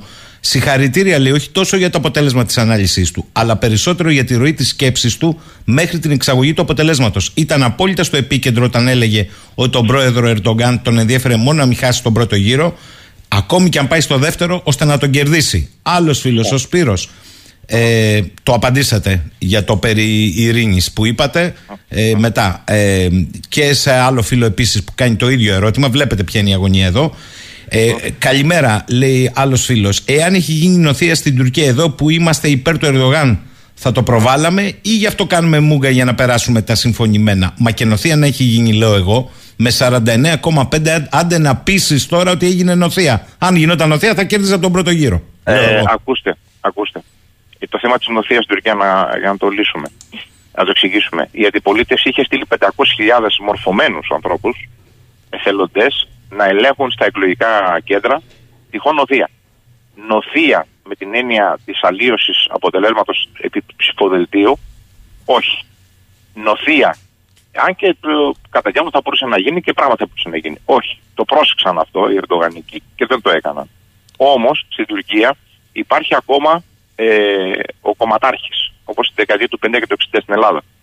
Οπότε παίρνει τον κόσμο ως ρεαγιά, ρεαγιά σημαίνει κοπάδι, το ραγιά εμείς το ξέρουμε, ε, και τους πηγαίνει σοριδών να ψηφίσουν αυτό που θέλει ο κομματάρχης να ψηφίσουν, γιατί τα παιδιά τους είναι εκτεθειμένα στις δουλειές τους, στις δημόσιες υπηρεσίες που δουλεύουν, όπου δουλεύουν τέλος πάντων και θα ψηφίσει αυτό και θα το δω αν ψήφισε εσύ όχι.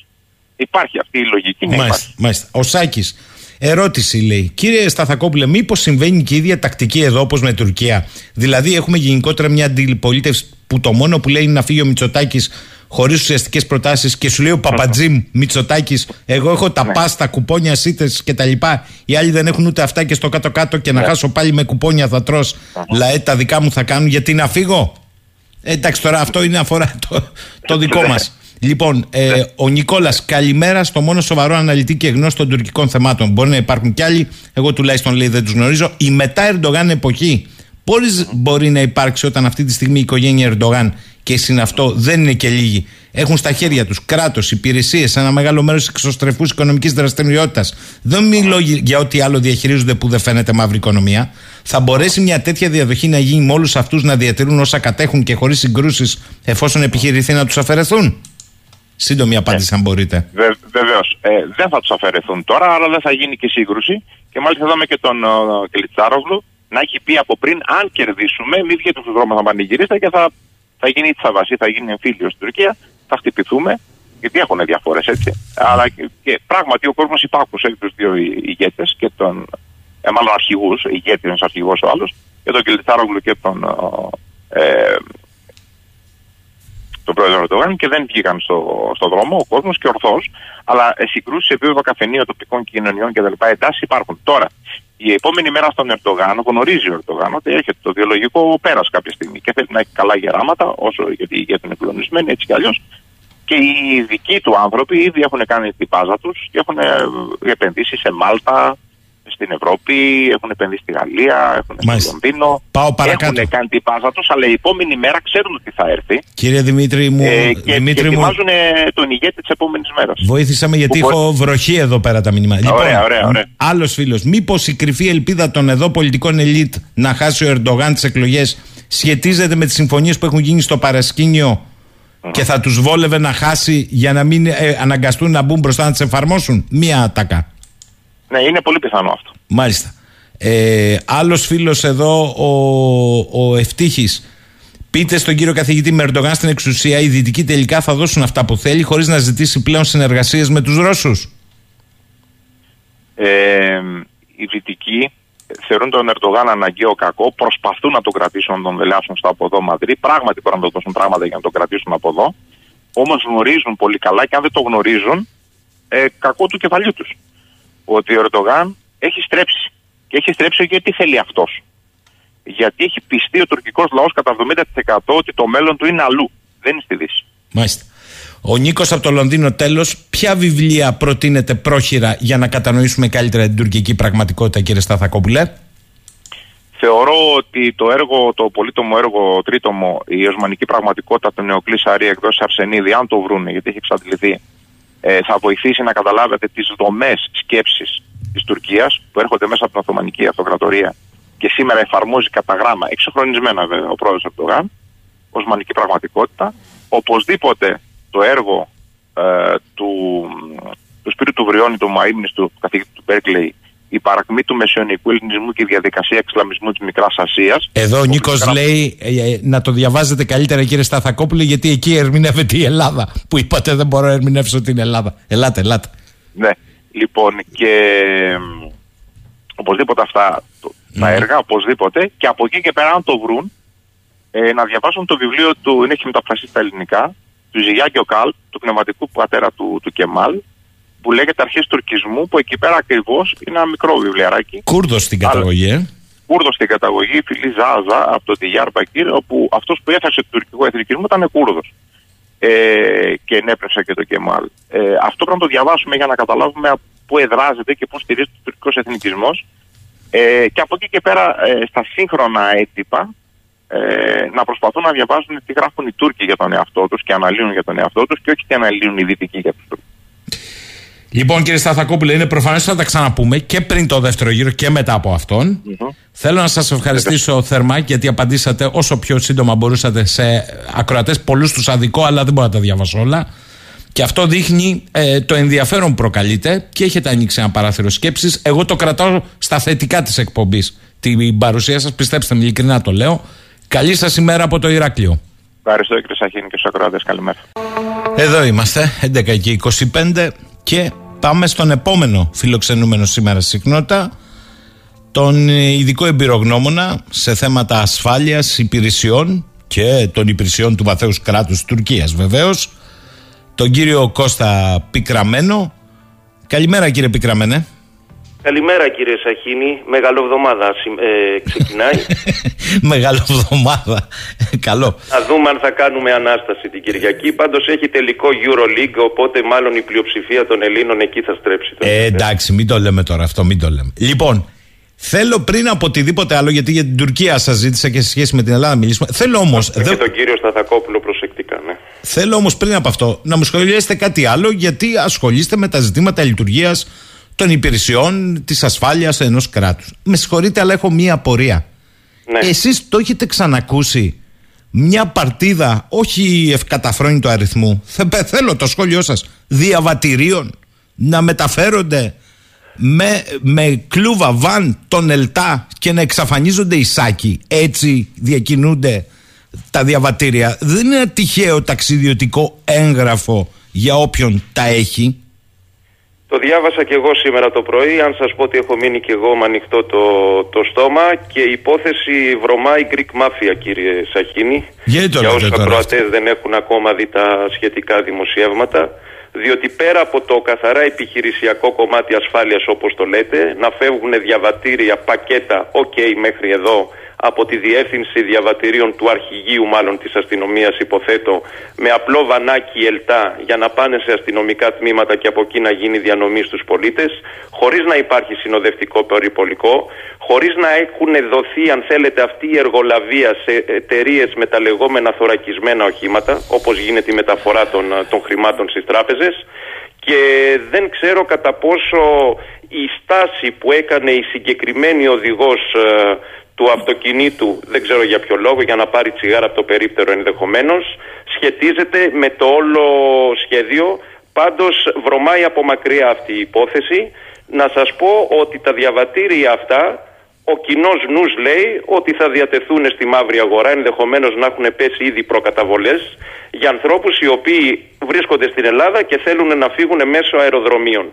Ε, υποτίθεται και θέλω να πιστεύω ότι η λίστα με τα ονόματα των κατόχων αυτών των διαβατηρίων υπάρχει στο αρχηγείο της Ελλάς, μπορεί να ταυτοποιηθεί εντός 24 ώρων, να ενημερωθεί το σύστημα στον έλεγχο διαβατηρίων και από εκεί και πέρα να κυρωθούν και να μπλοκαριστούν. Το πρόβλημα είναι ότι εντός της ζώνης Σέγγεν, αν πας στο Βενιζέλος για παράδειγμα, δεν έχεις αυτή τη στιγμή έλεγχο διαβατηρίων, Οπότε ενδεχομένως κάποιοι να βρίσκονται ήδη στα check-in αυτή τη στιγμή που μιλάμε και να επιβιβάζονται σε αεροπλάνα. Μισό το θεωρώ τεράστιο φιάσκο σε θέματα ασφαλείας. Μετά θέλετε να βρούμε τη Ρωσίδα κατάσκοπο του Παγκρατίου. Εδώ είναι να γελάς με πίκρα, παρότι είστε ο κύριος Πικραμένο. Γελάει ο κάθε πικραμένος με αυτά, κύριε Σαχίδη. και όχι ο Κώστας Πικραμένος. Ακούστε όμως. Και ο Κώστας Πικραμένος. Είναι εικόνα αυτή πολιτείας οργανωμένης; Με συγχωρείτε. Το διαβατήριο το, το είπατε εσείς ε, να μην σας πω ότι ευτυχώς δεν έχουμε πάει στην καινούργια παρτίδα, διότι και εκεί είχαμε εμπλοκή με τις εταιρείες ανάθεση. Αλλά έστω και έτσι έχει κάποιους κανόνες ασφαλείας. Είναι δυνατόν φόρα παρτίδα να χάνονται και δεν ξέρουμε και πόσα έχουν χαθεί, πόσα έχουν κλαπεί διαβατήρια. Και καλά το είπατε εσείς, αυτά θα βγουν στη μαύρη.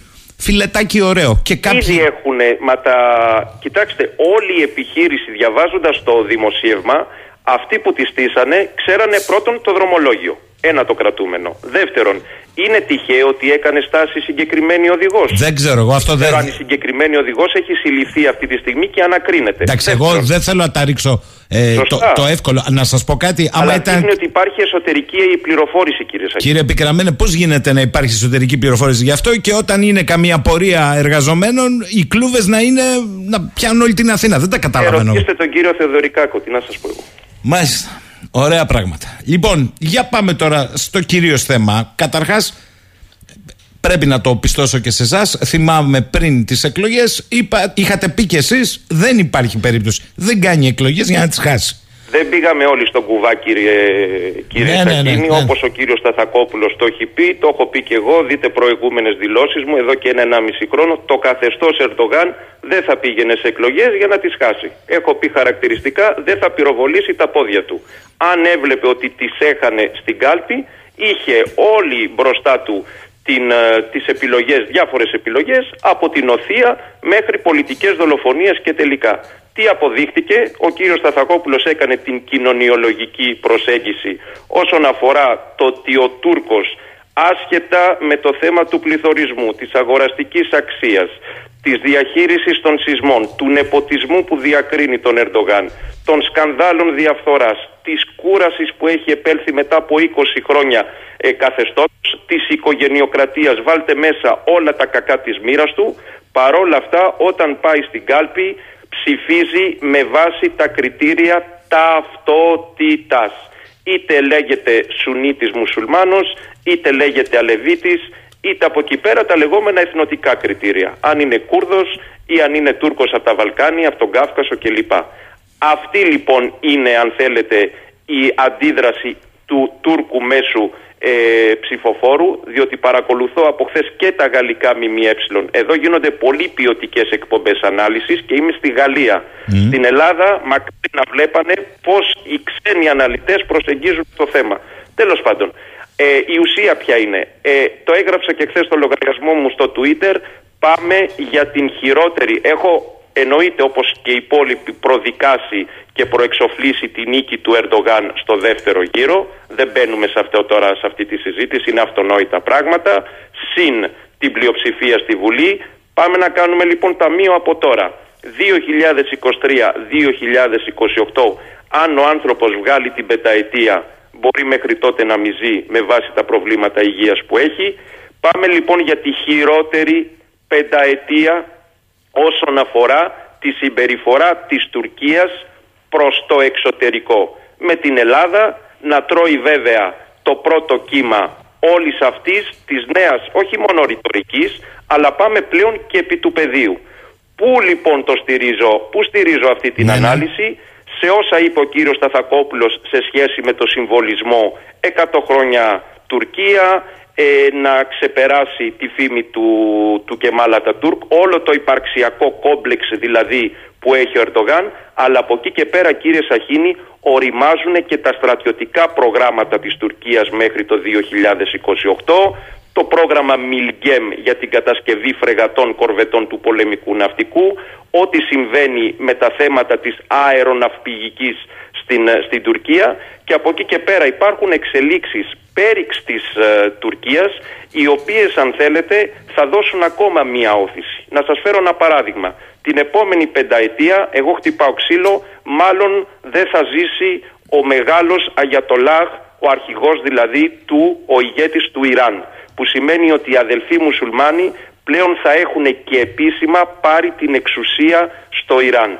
Ιράν-Τουρκία είναι ένα και το αυτό όσον αφορά το ξέπλυμα χρήματος, την ακύρωση των κυρώσεων που έχουν βάλει οι Αμερικάνοι, όπως δηλαδή χρησιμοποιεί ο Πούτιν την Τουρκία για να ξεφεύγει από τις κυρώσεις, το ίδιο κάνουν και οι φρουροί της Γαλλικής Επανάστασης. Και το 27, αν τελικά η Μαρίν Λεπέν αναλάβει στη Γαλλία, πάμε για κορύφωση της πόλωσης με την Ευρωπαϊκή Ένωση με Λεπέν στην Προεδρία στη Γαλλία και Ερντογάν στην, ε, στην Τουρκία. Τα πρώτα δείγματα λοιπόν της συμπεριφοράς του Ερντογάν και της εκδίκησης που θα πάρει για όλη αυτή την καμπάνια των δυτικών υπέρ του Κιλιτστάρογλου θα τα δούμε κύριε Σαχίνη σε 12 μήνες από τώρα. Γιατί, διότι έχουμε τον Ιούνιο του 24 τις ευρωεκλογές. Ο Ερντογάν λοιπόν θα πάρει την εκδίκησή του πώς; Παίζοντας το χαρτί της Ισλαμοφοβίας στην Ευρώπη όσο γίνεται περισσότερο. Το έκανε και στο παρελθόν, θα το κάνει και τώρα. Για όσους δεν γνωρίζουν, 15 με 20 εκατομμύρια είναι οι μουσουλμάνοι που διαβιούν κυρίως στη Δυτική Ευρώπη. Η Ελλάδα λοιπόν οφείλει να αναλύσει από εδώ και πέρα όχι τον Ερντογάν, τον Ερντογάν τον ξέρουμε 20 χρόνια τώρα.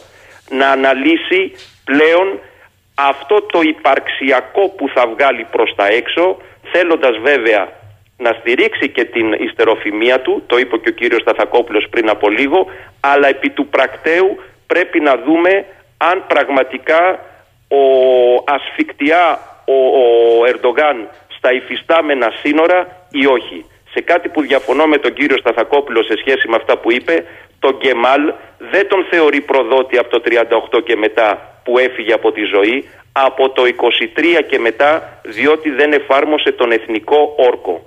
Θράκη, Δωδεκάνησα, Βόρεια Συρία και Βόρειο Ιράκ.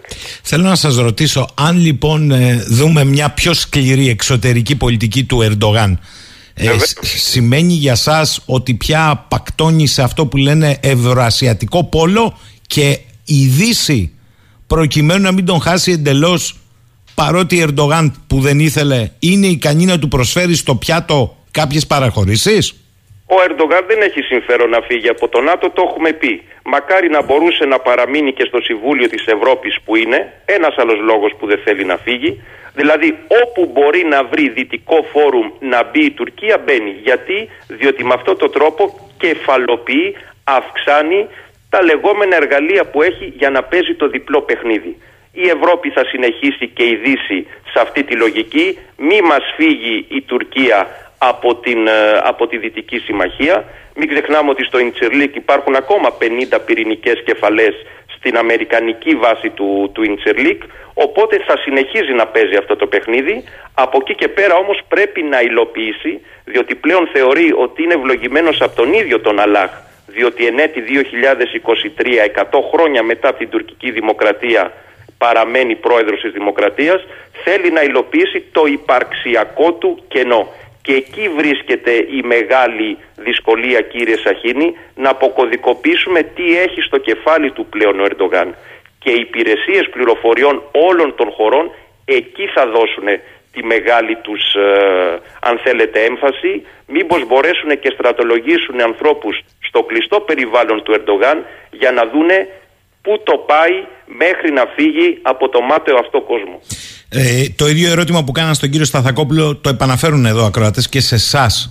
Ναι. Μήπως στην Ελλάδα κάναμε την ανάγκη φιλοτιμία ε, θεωρώντας ότι θα μας βόλευε την πολιτική ελίτ εννοούν να κερδίσει ο Κιλιντσάρογλου προκειμένου να μην μπουν μπροστά αυτά που λέει ο Ερντογάν ότι έχουν συμφωνηθεί στα πλαίσια της μυστικής διπλωματίας με την Ελλάδα, κατά τον Ερντογάν πάντα. Το είχα πει και την προηγούμενη φορά αν δείτε τους συμβούλους του Κιλιτάρογλου, μερικοί από αυτούς είναι ακόμα μεγαλύτερα γεράκια από τους συμβούλους του Ερντογάν. Κύριε Σαχίνη, η θεωρία της γαλάζιας πατρίδας, να το ακούν οι ακροατές, δεν είναι νεοθωμανικό προϊόν. Δεν είναι κάτι το οποίο έγραψε στο βιβλίο του το στρατηγικό βάθος Νταβούτογλου. Το βγάλανε ο Γκιουρ Ντενίζ και ο, και ο Τζιχάτ Αγιτζή. Είναι οι δύο πλέον και μαλιστές Φανταστείτε ο, ότι ο ένας εκ των δύο είναι σύμβουλος της Αξενέρ σήμερα. Τον έχει αναβαθμίσει σωστά, το κόμμα της. Δηλαδή, θέλω να πω και μαλική ιδέα είναι η γαλάζια πατρίδα, την οποία την υιοθέτησε μετά το 2014 και ο Ερντογάν. Για ποιο λοιπόν κύριε Τσάρογλου και για ποια περιστέρα ειρήνης μιλούν; Διότι βλέπω και τα ελληνικά ΜΜΕ. Μιλούν, αλλά μήπως ε, πίσω από αυτό θέλουν να κρύψουν κάποιοι την, την αγωνία. Αυτό ρωτούν οι ακροατές. Προχωρημένων συνομιλιών με τον Ερντογάν ο οποίος τώρα που θα είναι ο νικητής θα πει ελάτε εδώ τι έχουμε συνεννοηθεί. Δεν δε, δε νομίζω, ε, νομίζω ότι ήδη έχει μπει αν θέλετε ε, το, το νερό στο αυλάκι η πολιτική ελίτ στην Ελλάδα ανεξάρτητα με το αποτέλεσμα της 21ης ε, Μαΐου θέλει αν θέλετε να εξαγοράσει τη λεγόμενη Pax Ottomana. Οθωμανική ειρήνη θέλουν στην Αθήνα. Και αν αυτή η Οθωμανική ειρήνη σημαίνει και κάποια νησάκια ή μείωση της εθνικής κυριαρχίας θα το περάσουν στον κόσμο στη λογική ψωμί ή τάγκς.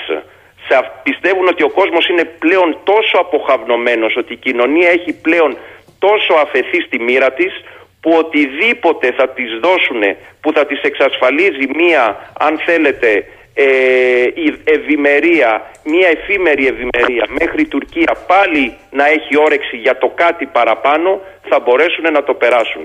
Δεν νομίζω ότι ο κόσμος πλέον τρώει το κουτόχορτο, έχουν καταλάβει και το πρώτο δείγμα θα το πάρουν από το ποσοστά της αποχής αυτή την Κυριακή στις κάλπες. Λέει εδώ ο φίλος ο Γιάννης, ε, μια ερώτηση στον κύριο Πικραμένο. Πόσο θα αλλάξει την ιστορία του Ιράν η επικείμενη παρουσία κινέζικων στρατευμάτων απότοκος της περσινής συμφωνίας μεταξύ Ιράν και Κίνας. Ε, θα αλλάξει πάρα πολύ, μα ήδη έχει αλλάξει αν θέλετε όλη η φυσιογνωμία της Μέσης Ανατολής διότι οι Κινέζοι ήταν οι κουμπάροι στο λεγόμενο Αραβώνα Σαουδικής Αραβίας Ιράν. Θα δούμε κατά πόσο θα γίνουν στρατιωτικές βάσεις, αν θα πάρουν κάποια νησάκια στον, ε, στον Περσικό κόλπο. Αλλά αν θέλετε είναι ένα άλλο κεφάλαιο το οποίο ε, δεν είναι για το σήμερα. Είναι για τα επόμενα 10-15 χρόνια αυτή η εξέλιξη. Μάλιστα. Ο φίλος ο Θέμη επιστρέφει στο θέμα των διαβατηρίων που σας ναι. άκουσε και λέει: Όσο παρουσιάζουμε γεγονότα όπως τη ληστεία των διαβατηρίων με όρους αναργανωσιά και ανικανότητας, πιστεύω ναι. ότι κοιμόμαστε όρθιοι και δεν κάνουμε ούτε ένα βήμα προς την αποδοχή αυτή που ξέρουμε όλοι, αλλά μόνο για ψυχολογικούς λόγους αρνούμαστε. Ζούμε σε μια μοναδική στην οικουμένη, τόσο οργανωμένη εγκληματική οργάνωση, καμία ανικανότητα, καμία ανοργανωσιά καμιά έλλειψη συντονισμού και στρατηγικής. Είναι ακριβώς το αντίθετο από ό,τι πιστεύετε. Λέει. Κύριε Σαχίνη, πριν ένα μήνα έβγαλα το βιβλίο για την εθνική ασφάλεια. Δηλαδή, ξεκίνησαν το βιβλίο με τις, όταν ξεκινήσανε οι υποκλοπές και το πρεταντορ συνεχίστηκε με τη Ρωσίδα κατάσκοπο, μετά είχαμε τους Γιαλαντζή Πακιστανούς που θέλανε να σκοτώσουν Ισραηλινούς, ε, τώρα έχουμε την υπόθεση με τα διαβατήρια, η συγκεκριμένη εισαγγελέα της ΕΕΠ περιμένω με μεγάλη περιέργεια την έκθεση της ΑΔΑΕ για να δούμε πόσες εισαγγελικές διατάξεις έχει υπογράψει η κυρία Βλάχου μέσα στο 2022 από τα μία... του 22 και μετά προέκυψε υπόθεση με τις υποκλοπές. Κατά μία... Έχω μεγάλη ναι, περιέργεια να δω τον αριθμό. Κατά μία εκδοχή έχουν ξεπεράσει του 21 που ήταν γύρω στις 16.000 και έχουν φτάσει 21.000 τόσο. Κατά Περιμένω επίσημα στοιχεία από τον κύριο Ράμο διότι θα βγουν πάρα πολύ ε, σημαντικά συμπεράσματα και ενδεχομένως αυτή η έκθεση να ενταχθεί στη δικογραφία. Μάλιστα. Ε, λέει κάποιος, μήπως τελικά η ιδέα που έχει πέσει η Εθνική Υπηρεσία Πληροφοριών να ενταχθεί στο στρατό είναι η πιο σωστή; Όχι, καμία σχέση. Ο στρατός έπρεπε εδώ και πάρα πολλά χρόνια να έχει αυτόνομη υπηρεσία στρατιωτικών πληροφοριών όπως έχουν οι Γάλλοι, οι Βρετανοί, οι Αμερικάνοι. Η ΑΕΠ πρέπει να σπάσει σε δύο υπηρεσίες μία πληροφοριών εξωτερικού αλλά όχι στρατιωτικών, πολιτικών, κοινωνικών, τεχνικών, επιστημονικών, τα πάντα δηλαδή που να αφορούν την ασφάλεια, να αφορούν την οικονομία, τις εξαγωγές της χώρας, την εξωτερική πολιτική, να βοηθάνε δηλαδή με ροή πληροφοριών και μία υπηρεσία εσωτερικού. Και οι δύο όμως υπηρεσίες πρέπει να έχουν πολιτικό προσωπικό, να φύγουν οι αστυνομικοί από τις υπηρεσίες αυτές των πληροφοριών για να κοπεί ο ομφάλιος λόρος. Αυτός δηλαδή τα λεγόμενα συγκοινωνούντα δοχεία με αξιωματικούς να φεύγουν από τη Γαδά να πηγαίνουν στην Κατεχάκη και επιστροφή. Εκεί μπάζει το σύστημα, εκεί υπάρχει η εσωτερική πληροφόρηση και από εκεί ενημερώνεται η κάθε Greek Mafia. Το είδαμε λοιπόν στην περίπτωση με τη δολοφονία του Βενζινά στο Γέρακα που ο κουμπάρος του δημοσιογράφος έπαιρνε την ΕΕΠ για να ταυτοποιεί ε, τα νούμερα τους αριθμούς. Τι άλλο θέλετε; Οι εισαγγελίες γιατί δεν έχουν προχωρήσει σε συλλήψεις. Αυτό προσπαθώ να καταλάβω. Ε, γιατί η υπηρεσία μου λέει κάποιος εδώ, φίλος ο Λευτέρης, εσωτερικού της ΑΕΠ; Θα παρακολουθεί τους Έλληνες πολίτες; Τι εννοεί εσωτερικού; τη ΑΕΠ. Εσείς είπατε μία εξωτερικού να σπάσει. Βεβαίως. Μα εσωτερικού της ΑΕΠ όπως είναι το FBI, όπως είναι η MI5. Τι σημαίνει εσωτερικού, για να το καταλάβει ο κόσμος. Η υπηρεσία εσωτερικού ασχολείται πρώτον με την αντιτρομοκρατία, με την αντικατασκοπία, με την κρατική ασφάλεια και από εκεί και πέρα μπορεί να ασχοληθεί με το λεγόμενο διεθνές οργανωμένο έγκλημα δεν έχει να κάνει με την ιδιωτική ζωή μας και την ερωτική μας ζωή, την επαγγελματική. Κανονικά σε μια χώρα κανονικότητας δεν έχει να κάνει. Γιατί μέχρι σήμερα σε άλλα φαίνονται. Σε μια χώρα κανονικότητας με δικλείδες ασφαλείας, με αρχές ε, αναλογικότητας στην άρση των απορρίτων. Δηλαδή στις άλλες χώρες που υπάρχει κοινότητα υπηρεσιών πληροφοριών εδώ και 60 χρόνια. Τι είναι Ζιμπάμπουε, είναι; Ε, Καταλαβαίνω. Πείτε μου κύριε Πικραμένε, επειδή ξέρω ότι διαβάζετε, μελετάτε, έχετε πρόσβαση σε πηγές ε, ο κόσμος αυτός που εμείς τον λέμε ένα σκοτεινό κόσμο και είναι σε πάρα πολλά των μυστικών υπηρεσιών τι άβρα σας αφήνει πια και πάω στη μεγάλη εικόνα και με αυτό θέλω να κλείσουμε; Μιλάτε για την Ελλάδα. Όχι, όχι, όχι. Μιλάω συνολικά στη μεγάλη εικόνα. Τι άβρα σας αφήνει ότι μπαίνουμε σε βαθιά ε, πόλωση, ένταση παγκόσμια; Ή όχι; Κοιτάξτε να δείτε, όλοι έχουν επενδύσει στην τεχνητή νοημοσύνη, κύριε Σαχίνη. Κάνετε πολλές εκπομπές και σας συγχαίρω γι' αυτό. Πλέον και οι ειδικές δυνάμεις και οι υπηρεσίες πληροφοριών, ενώ οι σοβαρές, αυτές που κάνουν προγραμματισμό για τα επόμενα 10-15 χρόνια, έχουν επενδύσει στην τεχνητή νοημοσύνη, διότι τους δίνει τρομερά εργαλεία. Το πρόβλημα είναι ότι υπάρχουν αυταρχικά κράτη που χρησιμοποιούν τις υπηρεσίες ως μαγαζάκι για απλώς επιβίωση του καθεστώτος.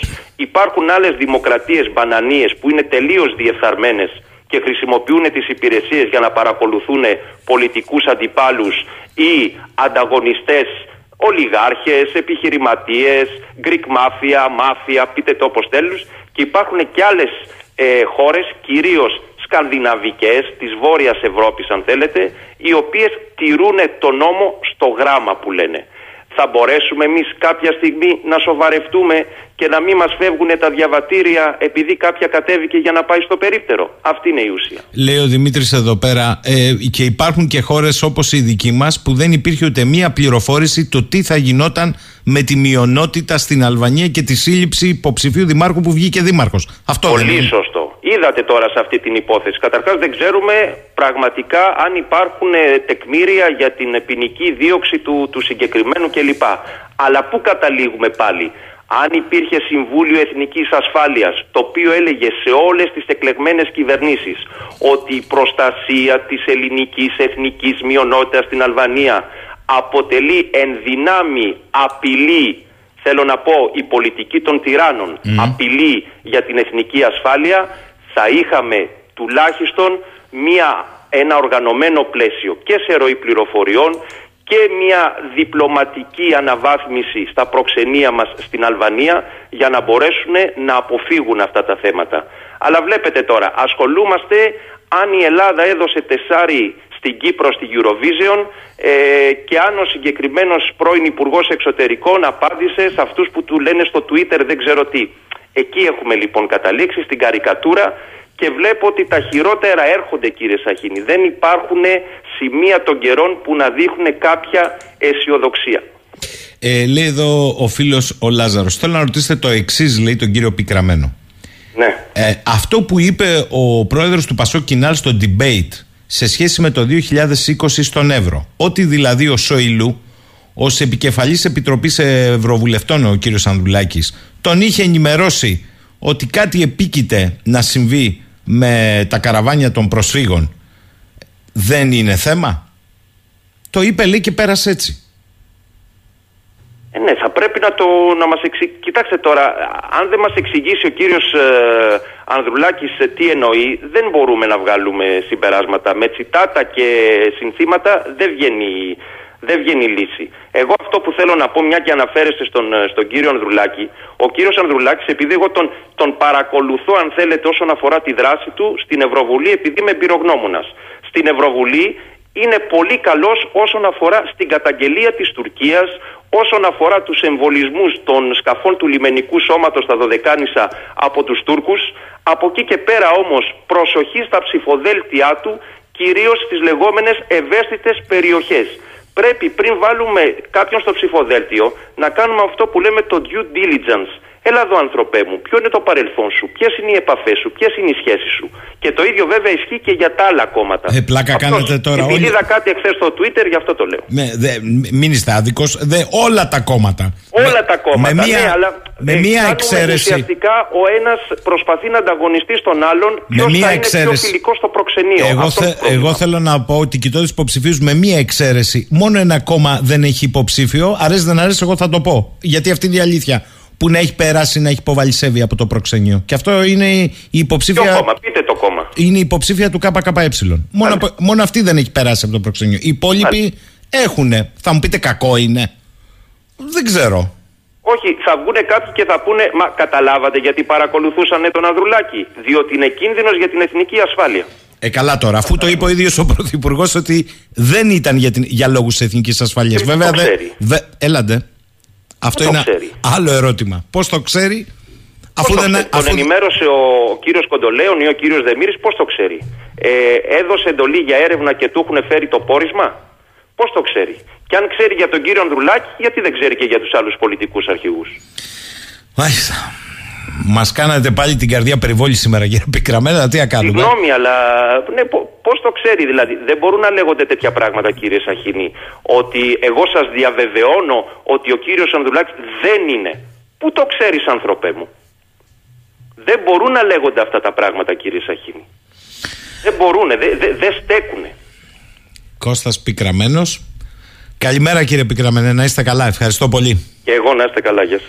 11 και 49 κλείνουμε με τραγούδι σήμερα. Ευχαριστούμε για τα μηνύματα που έρχονται σόριδων. Αλλά κάπου εδώ πρέπει να βάλουμε ένα τέλος σημερινή εκπομπή γιατί έχουμε βγει εκτός, χρόνου για τα καλά σήμερα. Καλημέρα σε όλους.